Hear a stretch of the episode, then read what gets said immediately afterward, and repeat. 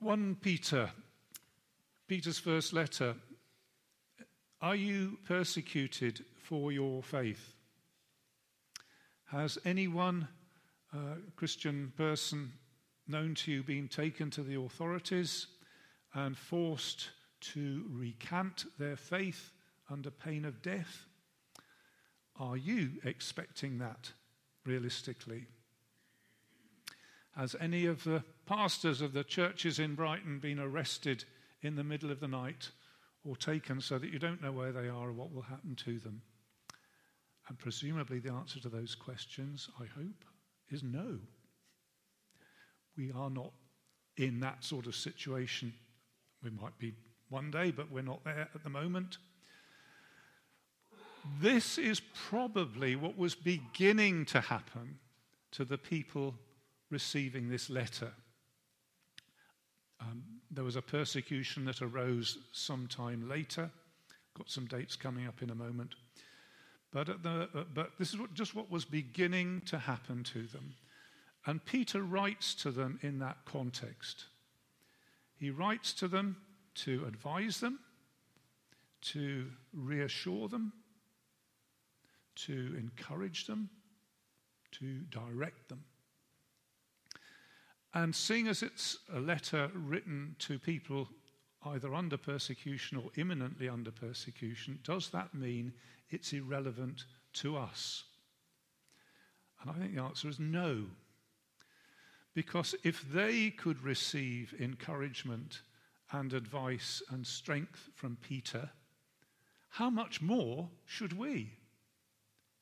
We're not under the same stresses. He could encourage them to be joyful. We're not under the same stresses. How much more could he encourage us to be joyful? Let's uh, think of uh, who's writ- written this. It, it, says at the uh, first verse Peter, an apostle of Jesus Christ. Uh, so this is the Peter who was uh, Jesus' friend, uh, one of the fishermen that Jesus befriended. He's an apostle. That's an important word. It means a, an officially sent representative. Uh, Jesus officially sent some representatives into the world, and nominally 12. Uh, and Peter says, I'm one of them.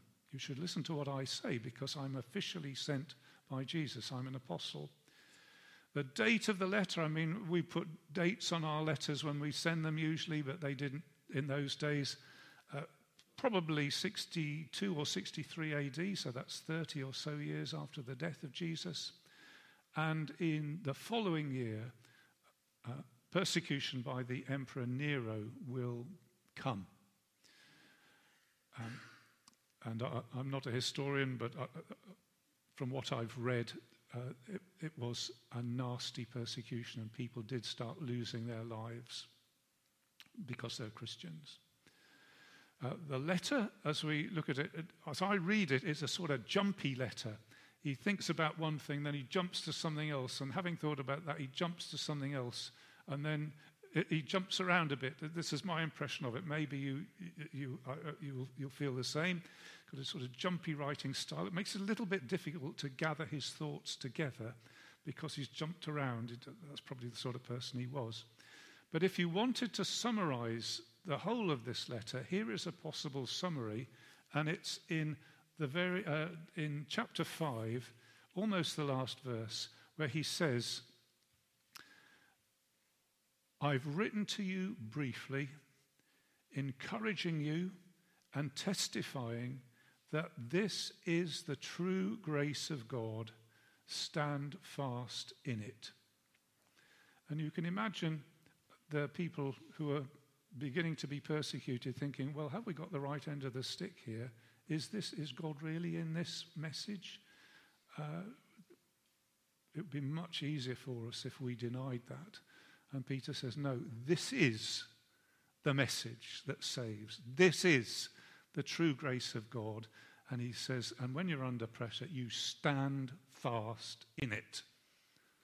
You know, if that was what he said to them, how much more does he say that to us? This is the true grace of God. Stand fast in it. So, how does he, um, how does he set about doing this, this encouraging and uh, testifying um, and, and so on? Well, he, he tells people how privileged they are to be Christians. He goes around this several times. He says God chose them, Christ died for them, Christ is risen for them. And he tells them to have a perspective that the goal and fulfillment of the Christian life is not actually here and now. Here and now can be difficult and painful. He says it in 412, doesn't he? He says, Dear friends, don't be surprised at the fiery ordeal that has come on to test you. Um, they found it really difficult. And he says, You shouldn't be surprised at that. The Christian life is not just about the here and now, it's more about the future. So he gives them that perspective. Their home and goal and fulfillment of the Christian life is future glory when Christ comes and puts everything right. And that goes throughout the whole letter. I'm just sort of introducing the letter to you at the moment. I think this is such an important thing for us, and I shall perhaps re emphasize this as we go through. Different ways we're uh, pressurized just to think about here and now. And Peter says, you should not be just focusing on here and now, you should be looking for future glory. You, that's what makes sense of the Christian life, and that's actually what it's all about. Until then, they are to live in confident dependence on the glorious future, which he says in 113 Set your hope on the grace that is to be brought you when Jesus Christ is to be revealed at his coming. Um, translation, set your hope fully on the grace that is to be revealed. Set your hope purposefully on the grace that is to be revealed. And live the sort of lives that fit with the future rather than fit in with what everybody else is doing now. That's the sort of thing in 212. Everybody else, he says, is um, uh, Blum, blum, blum, blum, uh, mm, that's not a very good verse for that, is it? Uh, the pagans are doing all sorts of pagan things, and they want you to join in, but don't because your lives should be fitting in with the future, what is yet to come. So, let's just, just try and give you an idea of the sort of things he's going to be saying. So, let's look this morning at three things uh, who they are, why they should be thankful to God, verses 3 to 9, and why they should feel privileged. First of all, we'll look at who they are. Who's he t- talking to? Secondly, why they should be thankful to God, because he says, Praise be to the God and Father. Why, why should there be praise to God? And why should they feel privileged in verses 10 to 12? Okay, let's do that. So, first of all, who is he writing to? Uh, I can show you the geography. Uh, these are churches, and I think we would nowadays call this Turkey, wouldn't we? Is that right? So we've got, uh, according to this map, what does he say? Pontus, Galatia, Cappadocia, Bithynia. So they're, they're all over the place in that area. That's I mean, in a simple, that, that's where they were, but actually there's more to it than that. that. That's where they were. That's what God had done in the 30 years since Jesus went to heaven. Churches have sprung up all over this area. And I think we could pause and say, that's a pretty miraculous thing, isn't it? That, that that's what God did. Um, but I can think, uh, uh say a few more things about where they are. He calls them exiles. And he, or, or strangers, if you like. I think this is a very important keynote that he's sounding. They are not at home. This is not where they belong. They're there as exiles. They're there like the Jewish people were in, in Babylon. That's not their home. And he sounds this note right at the beginning Christian, this is not your home. You're just passing through.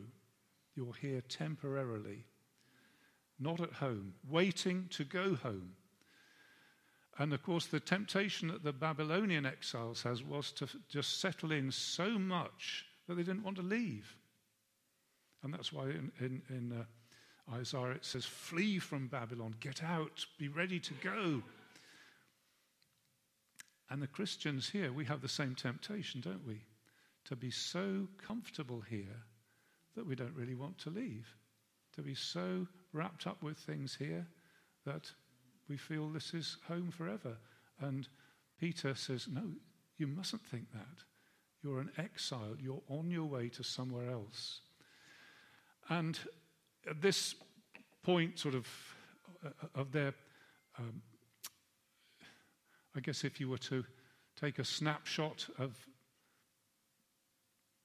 civic life in Bithynia, these Christians, you know, they're not MPs, they're not prime minister. The Christians are on the edge of things. They're marginalized. You know, it's, li- it's, getting a little bit difficult if you say you're a Christian at work. It gets a little bit difficult for you. These people are, in a sense, nobodies. They're marginalized. They're not where the action is. You know, they're not on the front cover of Hello magazine or anything like that. Uh,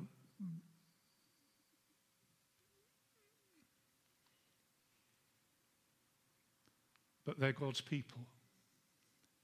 A little bit like what Paul says to the Corinthians. He says, just take a look at yourselves. Uh, how many right honourables are there sitting in the congregation this morning? How many sirs? Uh, I mean, we might, you know, might occasionally have one or two professors, but by and large, uh, not many noble, not many wise, uh, not many esteemed in this world, but God chose people like you to do his work, to show his glory.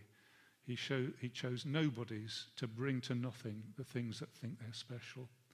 And I think he wants us to have a sense of how privileged we are to be Christians. Well, they're not at home. Second thing, where are they? They're actually caught up in the grace of the Almighty Trinity. So, where are they? They're not at home geographically, they're nobodies socially, but they're in the heart of the Trinity theologically, which I think is a, an amazing thing.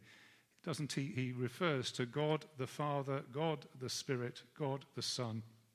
NIV says, chosen according to the foreknowledge of God the Father through the sanctifying work of the Spirit to be obedient to Jesus Christ and sprinkled with his blood. It's a grand way to begin a letter. Dear friends, you are nobodies, but you are caught up in the Almighty Trinity by his grace. The Father chose you. Uh, before the worlds were made, he chose you to inherit glory. That's a thought, isn't it? I'm not going to stop to explore that, but I'll just say that's the thought there. The Holy Spirit, the Spirit who brooded over the face of creation when it was all dark and brought life out of cre- into creation. This Spirit has sanctified you, not meaning, I think, uh, changed your behavior, but changed your position. Your, the Spirit has brought you from the kingdom of darkness into the kingdom of His Son. He's sanctified you, He's brought you into a new position. And this uh, from one realm and transplanted into another. And uh, Trinitarianly, the Son, Jesus Christ our Lord, is the one into whom you've been brought into a relationship of obedience and sprinkling. Uh, you've come to call him Lord and to be his servant. You come from ignoring him and resisting him and neglecting him to honoring him worshipping Him and serving Him. You've been brought to obedience of Jesus Christ. And the place of obedience of faith, in that sense, is the place of sprinkling by His blood. And the sprinkling of His blood washes all my sins away. There is, uh, uh, though our sins be red as scarlet, they shall be white as wool, white as snow. That's what the sprinkling of the blood of Jesus does. And uh, you who are, in the world's eyes, nobodies, are caught up in the Almighty Trinity by the foreknowledge of God the Father, the mighty work of the Holy Spirit, and the cleansing of Jesus Christ. I would say Amen. I mean, that's, it's, it's, it's an amazing way to begin a letter, isn't it?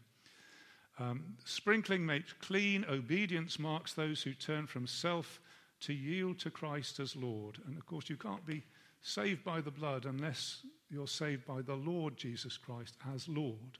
You uh, repenting is turning to Him in the, those first steps of obedience. So, who are they? They are geographically distant, socially marginalized, but spiritually caught up in the purposes of the, of the Almighty Trinity. And I think that first point is helpful to us, isn't it? It's helpful to them and it's helpful to us just to set our minds in the right way of thinking about where we are and who we are. That was point number one. And we're not being persecuted, I think, in, in, in the sense of uh, being carted off and shot like the people in those days. But we have trials, don't we? We have trials, we have difficulties. They're not got the same form, but we nevertheless have them. Uh, you know, getting older, family, work, relatives, um, all sorts of things like this. Uh, employment, uh, education, study, uh, you know, you, you name it. And the comfort that Peter brought to them is the same comfort to us, isn't it? You too are enwrapped in the Trinity. Um, yeah, okay, let's, let's move on. Second thing, they should be thankful to God. So I'm looking at verses 3 to 9. Praise be to the God and Father of our Lord Jesus Christ. In his great mercy, he has given us new birth into living hope through the resurrection of Jesus Christ from the dead and into an inheritance that can never perish, spoil, or fade. This inheritance is kept in heaven for you, who through faith are shielded by God's power until the coming of the salvation that is ready to be revealed in the last time. In this you greatly rejoice, though now for a little while you may have had to suffer grief in all kinds of trials. These have come so that the proven genuineness of your faith, of greater worth than gold which perishes even though refined by fire, may result in praise, glory, and honor when Jesus Christ is revealed. Though you've not seen him, you love him. And even though you don't see him now, you believe in him and are filled with an inexpressible and glorious joy, for you are receiving the end result of your faith, the salvation of your souls. So, why should they be thankful to God? The verses are rather jumpy to my mind. He jumps from one thing to another, and it's one long, jumpy sentence. Uh, I, I think I'm correct in saying that. But the idea behind it is it's just a time thing. Where we are now and what's coming. Where we are now and what's coming. It's a time scale thing. Let's look at a few things of the now. He says in verse 6, he says, Now, the word is there, in, uh, now for a little while you may have had to suffer grief in all kinds of trials. That's now, he says. Uh, a bit later on, he talks about slaves uh, perhaps being beaten unfairly, um, and, and, he gives various examples of the sort of things you might suffer now. Now, he says, what have I put about this? Oh, uh, he says, and your faith will be tested. Uh, in verse 7, he talks about the um, proven genuineness of your faith. Uh, it's a word which means you test something to see how good it is, uh, how strong it is. Like, I don't know whether policemen used, do this these days, police officers, going up and down the street at night, checking the doors. Have they locked it? And the idea of the check is not to break the door, but to check that it is actually locked. And he says, uh, and what's happening now is your faith is being tested. See whether it's the right stuff. Let's, um, let's come back to that in a moment. Um, and he says, now you live by faith, not by sight. In verse 8, he says, uh, You have not seen Jesus. You have not seen him. This is the reality of life now. There's stress, there's grief, there's trials, and we don't see Jesus. We have to trust him. We have to walk by faith. And I'll just stop to contrast that with the idea that some Christian teachers wrongly teach that in this life we're always going to be healthy, we're always going to be happy, and God will give us loads of money. That's not true. That's a false teaching. It gives a false expectation about life. And if you've been taught that, you will end up being very disappointed and think that God has deceived you. Well, it wasn't God who deceived you, He never said that in the first place. We shouldn't be surprised if life is tough. We shouldn't be surprised by that. That's the nature of life in this fallen world. Uh, we shouldn't assume that emotionally we'll always be on a high.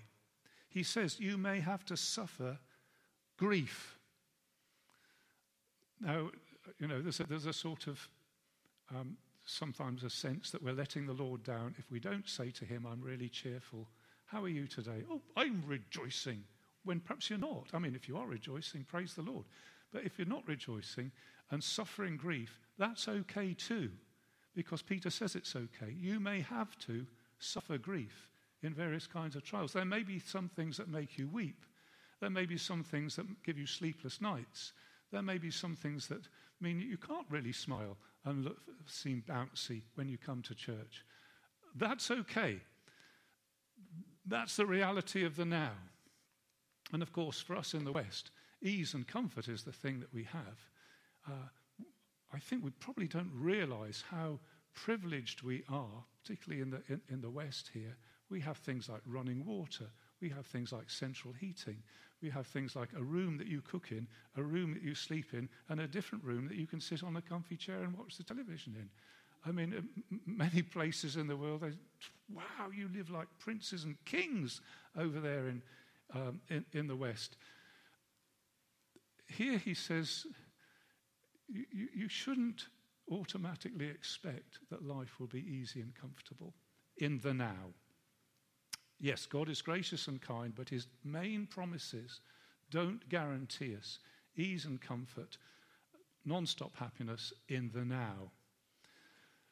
But he, let's see what he says about the future.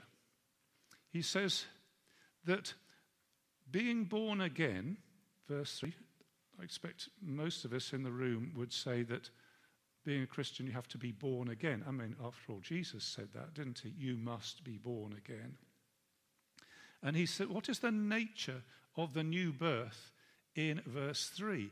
In his great mercy, he has given us new birth into a living hope.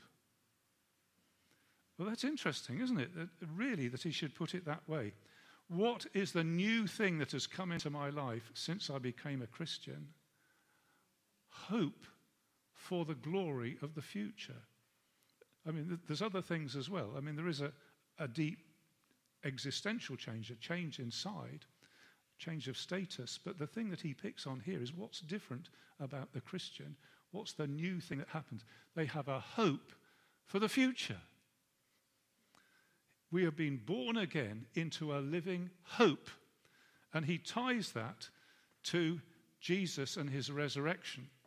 Jesus rose from the dead, and he will return to spread his resurrectionness to all his people and to the whole universe. The hope draws its power and its reality from the resurrection of Jesus. He rose from the dead. He will bring us to, He will make all things new. He will do this. This is our hope. And it's a future hope. That's what we're looking forward to. And we only experience it in part now. And we'll look at the part that we experience at the moment. Born again into a living hope through the resurrection of Jesus. And in verse 5, he has the same thought, doesn't he? You are shielded by God's power until the coming of the salvation that is ready to be revealed in the last time. So it's not here yet. You don't see it yet. You're hoping for it, you're trusting for it, but it isn't revealed until the last day. And on the last day, it will be revealed when Jesus comes. And in verse 7, he talks about uh, resulting in praise, glory, and honor when Jesus Christ is revealed. So you can't escape it, can you? He's, he tells us about the now and he tells us about the future. And he says that's where the Christian is looking. That's the sort of center of gravity, if you like. We're looking forward to the future, to the glorious future. In verse 9, he says, talks about the salvation of your souls, which is the goal or end result of your faith. So I don't think we can miss this. It's a forward looking. I mean, if you wanted to be technical, you would say it's eschatological. It's, it's looking forward uh, to glory. And let's just think about this future hope. He says in verse 4 it is an inheritance that can never perish, never spoil, and never fade. Uh, and I guess it's difficult for us to imagine this, isn't it? Uh, it's a thing that we receive by faith. He's told us the future will be grand and wonderful. And it, here it's done by negatives. Stuff on earth perishes, that won't. Stuff on earth spoils. That won't. Stuff on earth fades. That will never fade. Yeah, that's, that's, that's right. And he, he impresses this upon people, and let's impress this up, upon ourselves. Let's not lose sight of this. The Christian life is about the glory that is yet to come. It's a living hope that we have, an inheritance that won't spoil or fade or perish. And um, I mean, we're all, uh, unless Jesus comes first, we're actually all going to die. It's a little bit of a something that you put off thinking about, you know, like buying a pension. Um, but th- that's the reality. And I guess the closer we get towards that, the more important it is that we set our minds on that. It was said of the Puritan Richard Baxter uh, that he thought about heaven every day. And uh, let's see if I can get the quote right. Um, there was heaven in Richard Baxter before Richard Baxter was in heaven. I think it's something like that. Uh, we're probably about a million miles from that, aren't we, these days in our Christian faith? But I mean, it's worth taking that thought, isn't it? Let's think about heaven. Let's set our minds on that. And of course, we have to fight to do that and not let ourselves be pushed around by distraction, the worries of this life, the desires for riches, as Jesus said when he talked about uh, uh, the parable of the seed, um, our preoccupation with health, wealth, ease, and comfort. I mean, all those things matter to a degree, but they're not the main thing. You know, we've got to try and keep the main thing the main thing. So he says, set your hope purposefully on the grace that is to be revealed future. Why they should be thankful to God. Um, just continuing some of the things he says about the now. Uh, you're born again now, verse 3. You're currently shielded by God's power, verse 5. That's ever so comforting, isn't it? You have faith. Oh, Lord, my faith is weak and wobbly. But he says there's something more going on. You're shielded. Your faith is shielded by God's power. And he'll make sure that you don't get lost. He'll make sure that you don't get sort of um, lost without trace and the waters don't go over your head. Kept by the power of God. Uh, and he says, you haven't got, you haven't got to wait till heaven to rejoice. Verse 6 In all this you greatly rejoice.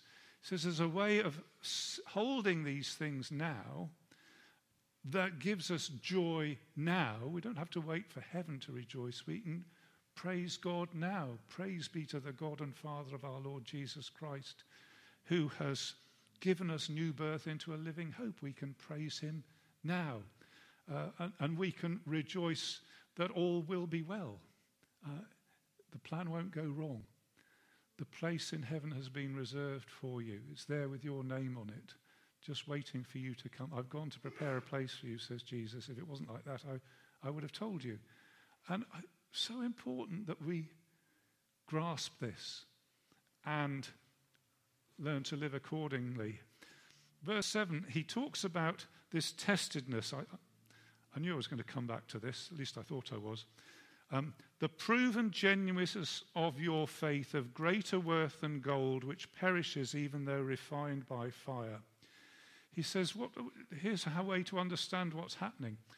You're being tested, not in a, in a malicious sense, but in, like, the, like the police officer tests the door to show that it's the real, that it's solid. Not to try and make, make a problem, but to show. The police officer goes up down the street, there's the different shops, there's Nando's, there's KFC, there's Domino's, and he just, at the middle of the night, tests the door. Yep, that's locked, good. That's locked, good. That's locked, good. Just to prove it's solid. And he says that this is what's happening to your faith. Is it solid faith? There's different sorts of faith, you know. Um, all sorts of people can have faith in all sorts of things. Just having faith um, could be anything. Believing that Jesus is the Son of God. Well, yeah, Satan believes that. It's really, have you got the sort of personal faith that is saving faith, that is the real thing? And he says uh, that's what's happening. It's just being tested to show that it is the real thing. And he says, uh, now where does he use this word precious? Somebody help me. Uh, yeah, is it? I wonder what word I'd chosen there. Is it of greater worth than gold? Say more precious than gold in anybody's? More precious, yeah. This word precious crops up a number of times. And um, it's worth thinking about the word precious. Not meaning in this case sort of very sentimental, but meaning really valuable. Um, and he says, real saving faith. Worth, greater worth, is precious. And actually, it's more precious than gold. Now, if you were an Indian lady, an Indian married lady, perhaps a Sri Lankan married lady, you would have a thali of gold that you would carry around your neck, which is the family, that's a pension fund, that's the mortgage and everything else in gold round your neck. um, and, uh, you know, you're, you're a, a walking bank deposit. Um, but Peter says if you've got saving faith, that's more precious than gold. It's a thought, isn't it? That's more precious than gold. And in the now, verse 8, you genuinely love Jesus. I mean, I've heard various people tell me they love Jesus and then go on to live in a completely different way. But there is a genuine love for Jesus, which has genuinely been put into somebody's heart. And they really do know him and love him. And he says that that is possible in the now. You can be that person. And in verse 8, he goes on to say, You believe in him and are filled with an inexpressible and glorious joy, or joy unspeakable. I don't think that he's trying to say that this is superlatively intense. But I think what he is saying is it is so deep, it's very difficult to put it into words. A Christian person having been saved by the Lord Jesus, knowing the forgiveness of their sins, knowing that they have a Saviour. I know they go up and down, but there is a joy and an assurance and a depth to that that you can't really put into words. And he says, That's you, if you're a believer. You believe in him, and you are filled with an inexpressible and glorious joy. You have a sense of the glory that is to come, and you already have it now. Yeah, it comes and goes, doesn't it? But yeah, that's what we have now. Uh, a glorious joy. And in verse 9, he says, Even now, God is producing salvation in you. You are receiving, present tense, the result of your faith, the salvation of your souls. What's God doing at the moment? He's working salvation in me. If I'm a believer, He's working stuff in me. And you say, I can't see what God's doing at all. I've got so many problems, and I'm just praying about these things, and I can't see what God's doing. And you know, maybe the answer is He's working in you, changing you in a way you don't realize. As He puts you under pressure, something gets tested, some things get moved out of the way. You get changed. Even the fact that you're praying so much is something that God is doing, and He's working in you the salvation of your soul. Which I think is a great thing, isn't it? He's working in you the salvation of your soul. That's what he's doing.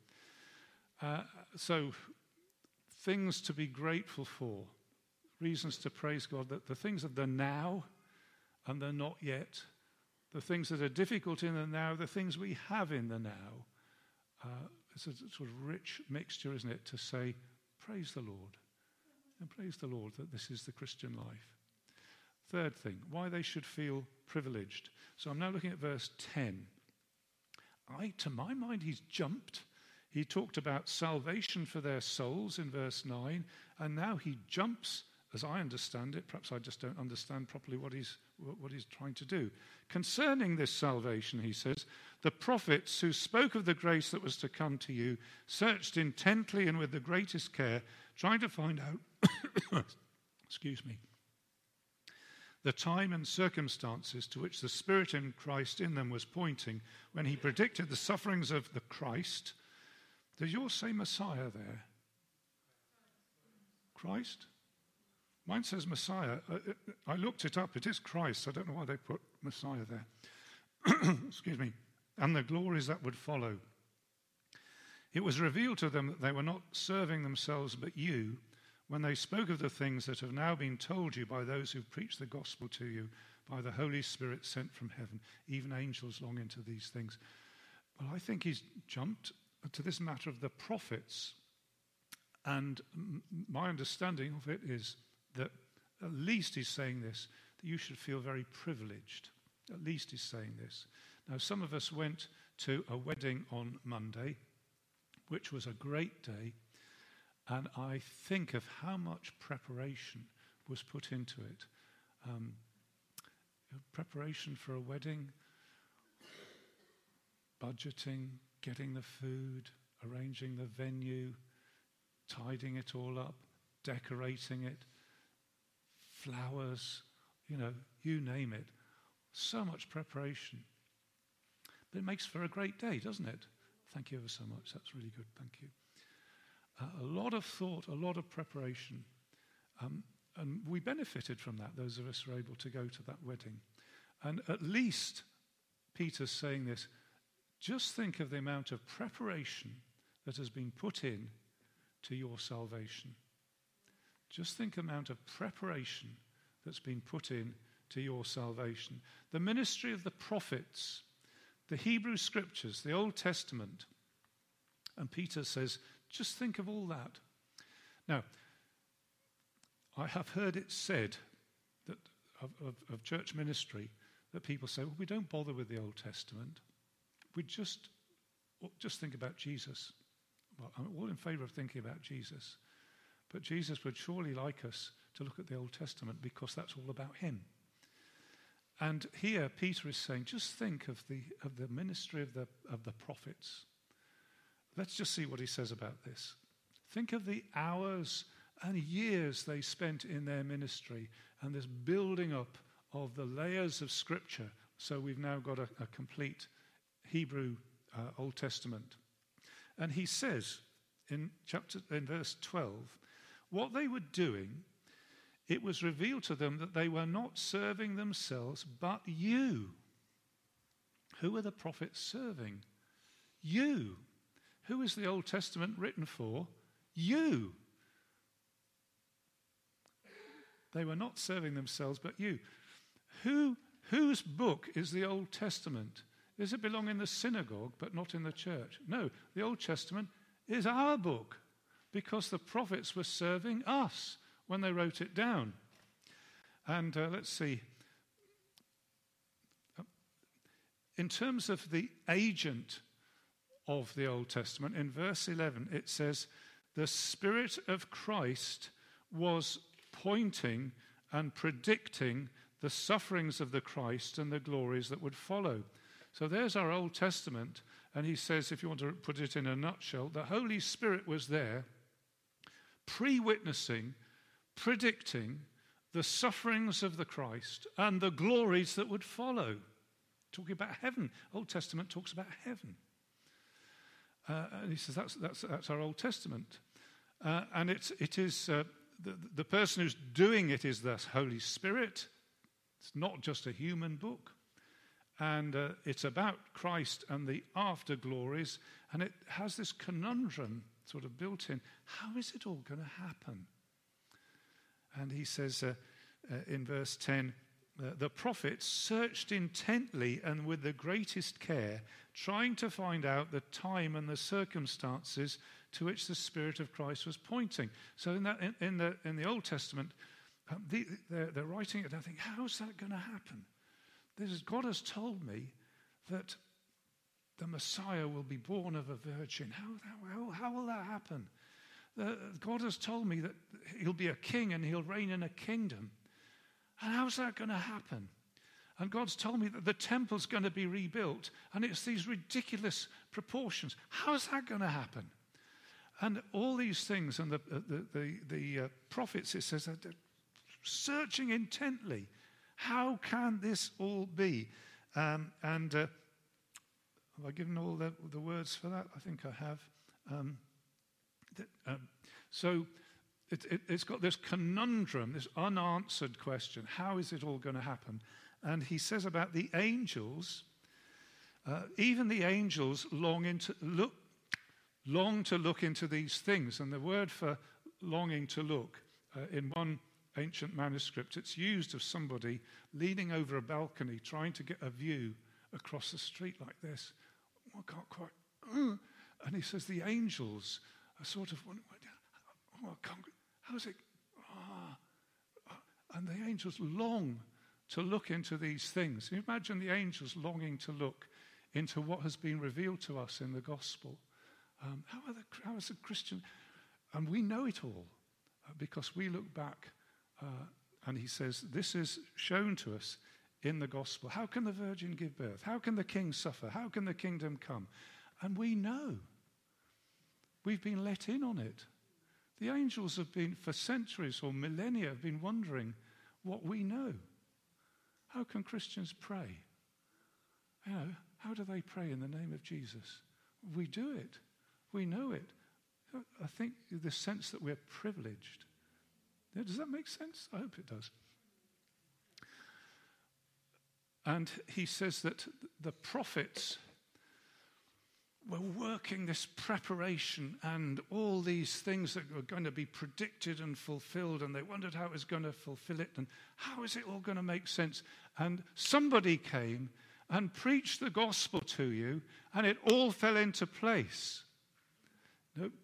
My chains fell off, my heart was free. I rose, went forth, and followed thee. Thine eye diffused a quickening ray. And I just saw it, and it was all there. And when I began to read my Old Testament, I said, Yes, it's all about Jesus. It's all here. And he says, This is your privilege that you have You have heard and understood and entered into things that kings and prophets longed to see and hear and understand. And you've got it. I think that's what it's saying. And I think it means that we're tremendously privileged. And he says,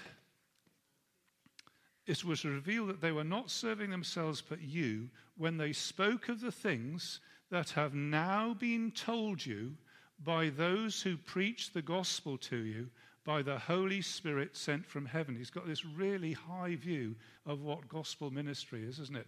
Explaining about Jesus, the Holy Spirit is sent from heaven to accompany that so that people say, Yes. So that people see, I can see that. By the Holy Spirit sent from heaven. He says, and that's you. That's you through the gospel. Uh, if you like, it's like the last piece of a jigsaw, and you put the last piece in, which is that Jesus died on the cross for my sins and rose again on the third day, according to the scriptures. Yes, Eureka, I found it. This is the answer to everything. Um, I, another example I thought was um, uh, how to hold a funny shape. I couldn't really, you'd have to go with me on this. There are some things that you, you look at them, how am I supposed to pick that up? Where do my hands go? Um, uh, and they say, no, you've got it upside down. Excuse me. Your hands go there, your face goes there, and it just fits. Oh, right. And the Old Testament, I think, was like that. They said, how does that all. No, when you get Jesus into it, it all fits together and makes sense. Or, um, yes, a, a puzzle picture. Uh, a puzzle picture. Is it a duck or a dolphin or is it an old woman eating a cake? Do you know these sorts of puzzles? Have you seen them?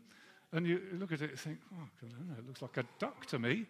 And they say, well, look, well, that's the old woman, that's her nose, and that's the cake. oh, yeah, all makes sense now.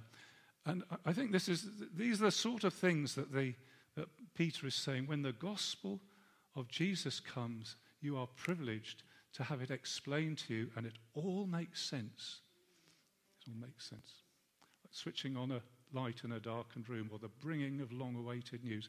All these sort of ideas about the gospel which has now been preached to you by the Holy Spirit sent from heaven. I just say we're immensely privileged to have heard the good news, and if you're a believer, to have believed the good news. And if you're not a believer and you think, oh, he's just been going on for a long time about something irrelevant, that's not the way to understand it. You haven't got it yet, have you? You need to ask God to show you about Jesus, about your need, about what the gospel really says, so that you can be part of this and you can say, wow, it is great. It is a privilege. It is fantastic. And at, at very least, this provokes our gratitude and respect for Scripture, doesn't it? Um, somebody wrote and said you should be teaching your church why they believe the Bible. I, I, don't know whether I should really, but um, here's Peter teaching us why we should believe the Bible. The New Testament is the gospel, and the Old Testament, all the preparation for it, uh, inspired by the Holy Spirit. So, just to conclude, Peter said, I've written to you briefly to encourage you and testify this is the true grace of God. Stand fast in it. And we've looked at where people are geographically marginalized but taken up into the Almighty Trinity. Being thankful. Currently, there are trials and suffering, but the future hope is untouched by that, will never perish, spoil, or fade. It's kept for you, and you're kept for it. You're kept by the power of God. Even now, you love Jesus, you can actually rejoice, and the, the grittiness is actually your faith being tested to show that it's real because God is working salvation in you. And we should feel privileged, at least for this reason, that we had a book written specially for us by the prophets, and the gospel fulfills it. Kings and prophets long to hear what we hear, and we have it all the time. This is the true grace of God. Stand fast in it. Amen.